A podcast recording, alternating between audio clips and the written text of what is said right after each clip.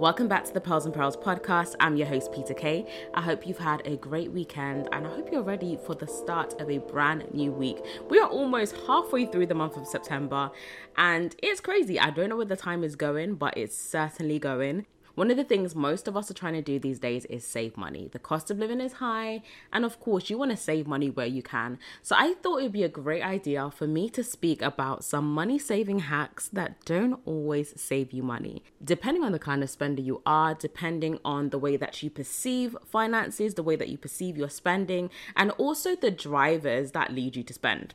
Some of these hacks for some people will actually save you money, but for some people it will not. And so I want to share these hacks so you can assess for yourself whether these hacks are actually money savers for you or are they things that you need to be cautious and wary of. Now, the first one, which is kind of in the name, is marketing promotions. We see marketing promotions on a day to day basis.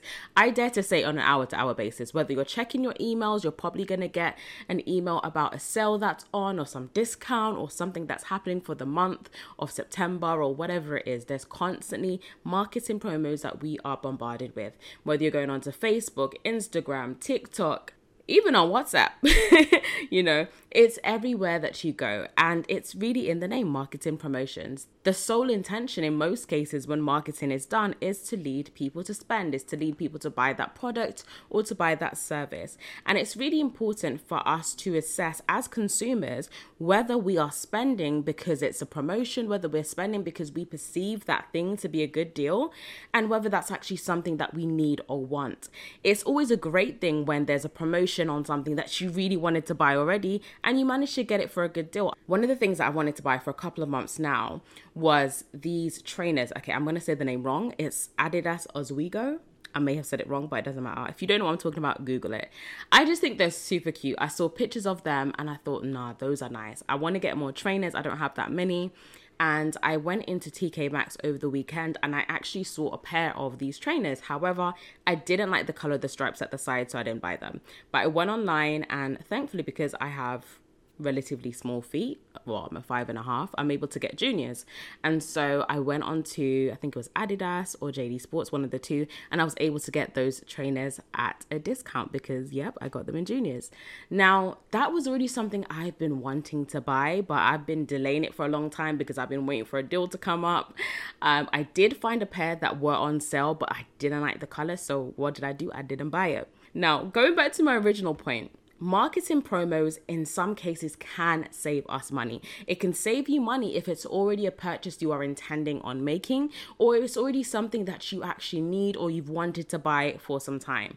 If it's just a split second decision or a impulsive decision where you see that promotion and you think, oh, let me get that because you know, for whatever the reason is, maybe it looks attractive or it seems like something you are going to use, you can always tell when you've bought something off impulse that you really did not need or want when you have that item in your house, probably still in the box, still in the package, or you've taken it out and you've never used it, never worn it, and it's just there in your house collecting dust. Those sort of items and purchases that are made that you never end up using really does show you that that purchase was made off impulse. That purchase was not an intentional purchase. It was something that was done off impulse. It was something that was done as a result of the promo. The promo worked.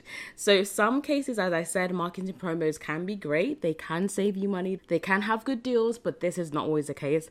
I remember there was a time I was in store and I was buying laundry detergent, and there was an offer on like a double pack of the laundry detergent that I normally buy. For the two pack price, it was actually more than if I had got two individual items of that product. And in that moment, I just thought, naturally, when you see a double pack or two pack, you're going to automatically think, great, I'm going to save money if I buy these two.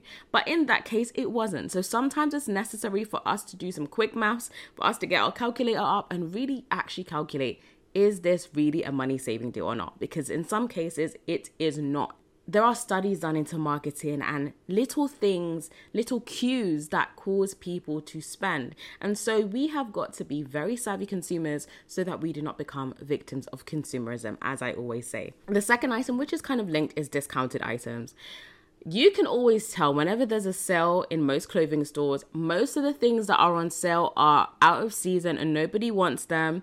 I remember over the weekend, I went to a couple of stores. I was looking for a dress to wear for my anniversary, didn't end up finding anything. I always find that when I'm intentionally going out to buy clothes, I never find things that I like. But when I just go off on a whim, it's like everything in the store is so beautiful, so nice when I'm not intending on spending money. I don't know why. If you can relate, let me know because I feel like this is always happening to me and it's the most annoying thing ever. But there were sales going on and i can tell you 99% of the things that were on sale were ugly. They were just full of crazy patterns. They weren't nice. And it was just like why is it just these items are on sale? But sometimes if you are that person that you're a bargain hunter and you're always looking for a sale, a deal, you can be inclined to buy some of those items that, truth be told, you probably wear at one time and never wear it again, if you even wear it. So, also being wary of discounted items. Sometimes items are discounted because they're out of season, which is not always a bad thing, but even so, sometimes they're discounted because it's damaged or the quality's not that good. So, whenever you are buying any item on discount, always make sure you double check the quality. Make sure all the buttons are there, make sure there's no holes or the stitching is not pulled really assess why the item is discounted. The third one, I'm to step on some toes because I know that this is one of the money saving hacks that is always shared by all the money saving gurus. But I will tell you, and I've seen this with clients time and time again, that this third hack is not always a hack for everyone, okay? So, bulk buying. For some people, Bulk buying can save you money. When you are buying items in bulk that you generally do use on a regular basis, it can save you money. So, for things like toilet roll, perhaps, or dry goods like big, big packs of rice or pasta or kitchen towel, sugar, things that you know you're going to use, things that generally do not run out, buying in bulk can be a great way to save money. However, there are times when people buy things in bulk, things that they potentially think would be nice to use, but they never end up using. And what happens is, especially when you buy things in bulk, if it's something that your taste for it is not 100%, you can easily go off that thing. And before you realize it, those items have gone out of date and you've not even used it. So if you are someone that likes to bulk buy, really assess whether your bulk buying is actually working for you or not. Are you using those items that you buy in bulk? Or do you end up finding yourself throwing things away because they've expired? Or simply because you just don't use them? So buying in bulk, be very wary. It doesn't work for everyone.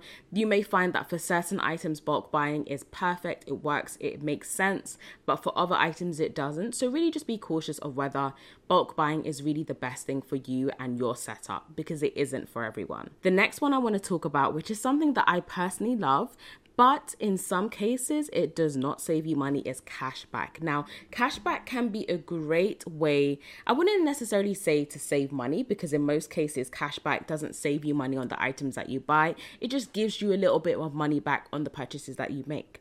However, if you are just making purchases from certain suppliers simply because you want to get cashback, it can be counterproductive. So if you are making purchases and you are getting cash back, that's great. Purchases that you intended to make, purchases that you already knew that you wanted, was already in your plan, what was already things that are affordable to you, then that is great. But if you are simply just buying certain items because you can get that cash back, it really just is not going to be saving money. It's actually you just wasting money and consuming more than you need to. So be very cautious of cashback, especially if you find that you are someone that is more impulsive when it comes to your spending, or you find that you spend based based on your emotions and how you feel, then sometimes cashback is not always a good idea for you because it may encourage you to spend money that you don't have, or maybe you do have, but you don't want to spend because of that aspect of knowing that, oh, I'm going to get some money back. So you can use that as a way to justify a purchase that maybe you shouldn't actually be making.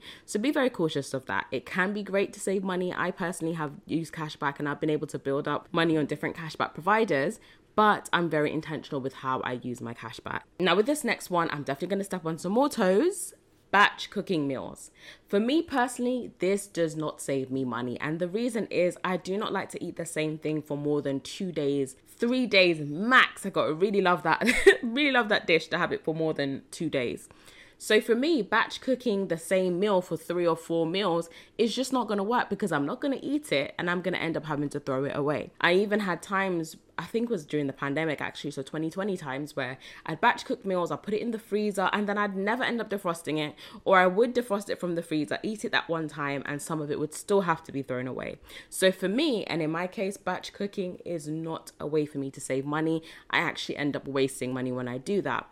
But what I have found is more productive for me is meal prepping my meals. So every week, what I typically do before I go grocery shopping is I plan out what the meals are, what dinner is going to be for the week. So I'll go through each day and I'll set the dinner for Monday, Tuesday, Wednesday, Thursday. What I do do, what I do do on days where I don't want to cook every single day. So I might make one meal that can last for two days, but the two day is the max. For me, it's a two day max rule.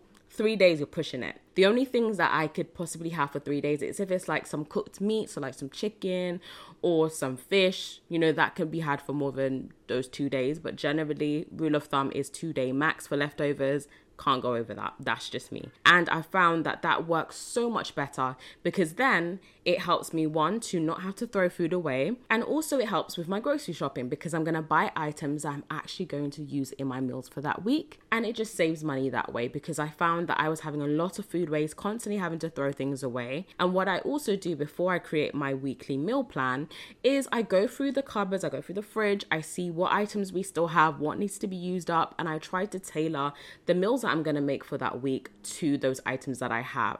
And this also helps because sometimes know you're just not in the mood for certain dishes. Like there's certain classic dishes that maybe are really easy for you depending on your culture. Maybe it's like rice and stew or whatever it is. For me, it's always some chicken and rice. That's an easy, quick dish. But sometimes you're just not feeling for no chicken and rice. and so I always try to change up the dishes each week and keep a little bank of different dishes when I run out of ideas, which happens. And so that just helps to be more productive as far as cooking, saving time, and saving money. Now, the next one for number six is very restrictive budgets. So things like no spending months, no spending weeks. I think a no spending week for some people can be great and it can be a great way that you save money.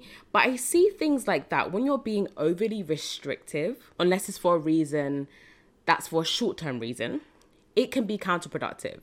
It's almost like going on a financial diet. For most people, what we do, if you go on a very restrictive diet, food wise what happens is maybe you stick to it for a week or two weeks. But once you get off that diet, it's almost like you try to overcompensate for all the things that you missed out on. And even your cravings will increase because your body is wanting that sugar, it's wanting those fatty things, it's wanting those carbs, all the things that you deprived yourself of.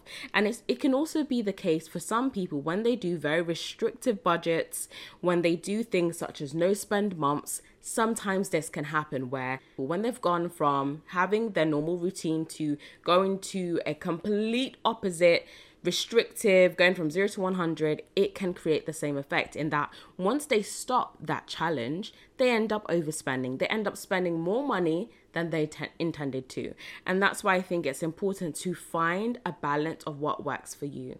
If you are trying to reduce your spending pace yourself. Because you don't want to set yourself up, you don't want to sabotage yourself to fail. Now, I know for some people, no spend days can be great. So if you have a day during the week, let's say a random Wednesday or Thursday, where you don't spend anything, spend anything extra out of the things that you need to spend. But if you try to restrict yourself over a longer period of time, sometimes you can actually end up self-sabotaging yourself and spending more money than you intend to do. It's all about being productive. We don't want to be counterproductive and you don't want to put yourself through unnecessary restrictions that aren't actually going to bring you the results that you want.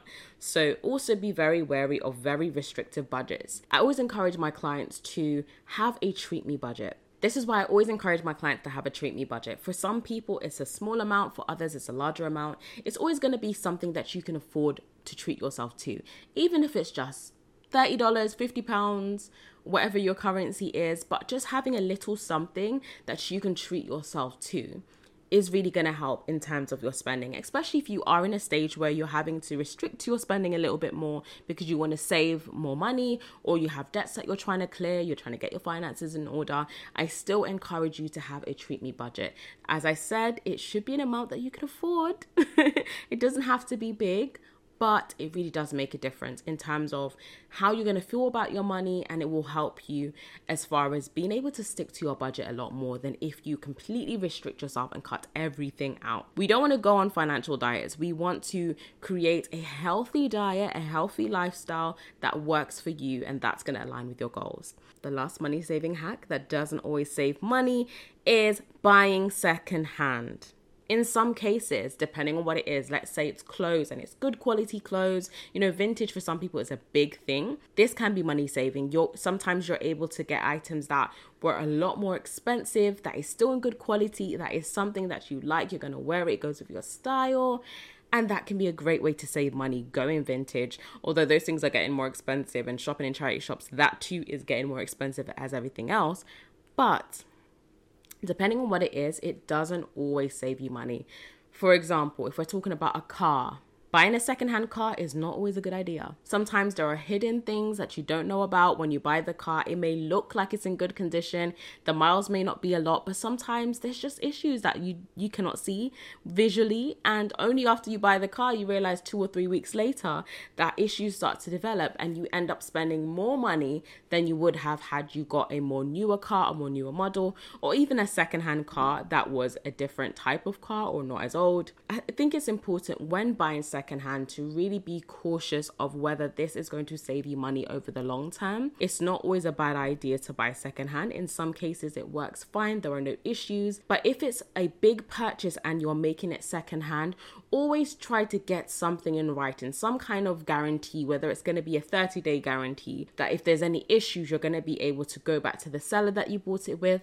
Because in instances where there is no guarantee, there is nothing that you can do if it breaks down after one week or after after a month, even or a very short period of time, you're going to end up finding yourself out of pocket. So, really being cautious with buying secondhand, especially for purchases that require you to spend a lot of money. Overall, a few key points to summarize. Before spending, try to think of these things. So, firstly, is this purchase I'm going to make an essential? Secondly, is this a luxury? Thirdly, can I afford the purchase I'm going to make? The next thing I want you to consider is is this a part of my plan? It may be affordable, but is it a part of your plan? Do you really need it? Do you really have space in your house for that thing? Are you really going to use that service? It's really important for us to be more intentional and more conscious of our spending. It's very easy for us to just kind of go with the motions and not really think about the purchases that we are making. So, really think about is this a part of my plan? Is this an intentional purchase? Is this me just going off the whim, going off emotion, going off that fear of missing out? And also, is now the right time for me to make that purchase? You can make a great purchase, but if you make that purchase at the wrong time, you can really end up having that buyer's regret.